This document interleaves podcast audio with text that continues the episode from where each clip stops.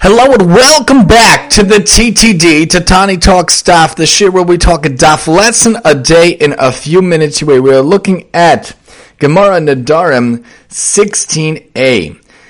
The Gemara talks about how you might have thought that when a person uses the word she'ochal, the sound she'ochal, that it's a corruption of speech. The translation teaches us, the notes talk out, that it has the reading of something else. It might have a different type of meaning because we think that the vower might have stumbled in speaking. He actually intended to say she'ochal, but unwittingly stretched out the word until it sounded like she'ochal. Thus he swore to eat rather than to refrain from eating. The Mishnah therefore informs us, since we heard him say she'ochal, his oath binds him to refrain from eating. This reminds me, even if he later insists that he meant that I will eat, for qualification of this rule, you can see otherwise the notes point out, but it's reminding me of the idea of the corruption of speech. How often, too often, so often, we see in society, we see in culture that people corrupt speech. People use speech to corrupt others.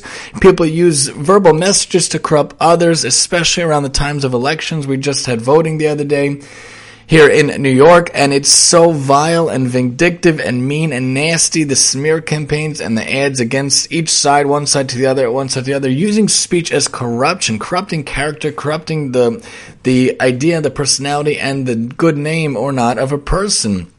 It's so easy to corrupt others with speech. It's so easy to corrupt ourselves with speech. It's so easy to be maneuver with the pad, to say bad words and to say things, especially when you're angry and especially when you're mad.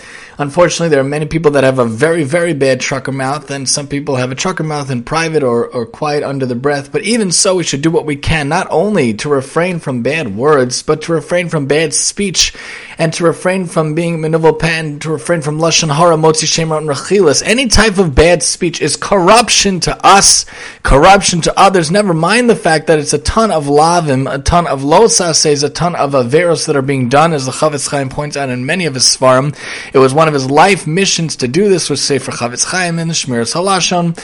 There's corruption of speech so easily found in our society, in our culture. What can we do is to have proper speech, to have lashon tov, to speak well, to talk well of others, to praise others, and to obviously not use bad words, but to use clean words and clean speech, clean thoughts and clean behavior and clean action in character, to be motzi shem tov about other people, to use lashon tov about other people, and to spread good words and goodwill about other people. If we could change all of these things, instead of having corruption of speech, to have proper speech, the whole world could be better, the whole world could be more peaceful, the whole world could be loving and wonderful and terrific all around the, the gamut. Even if you don't agree with people, you have different sides, whether it be politics or religion or different things in life, you don't have to smear the other side. A good campaign, a good person running on their own formats doesn't have to destroy the other side. They should stand on their own laurels. They should be good enough not to have to put anyone else down. A good comedian, lahavdil, doesn't have to use bad words or bad content. A good comedian who's funny is funny and can still be clean.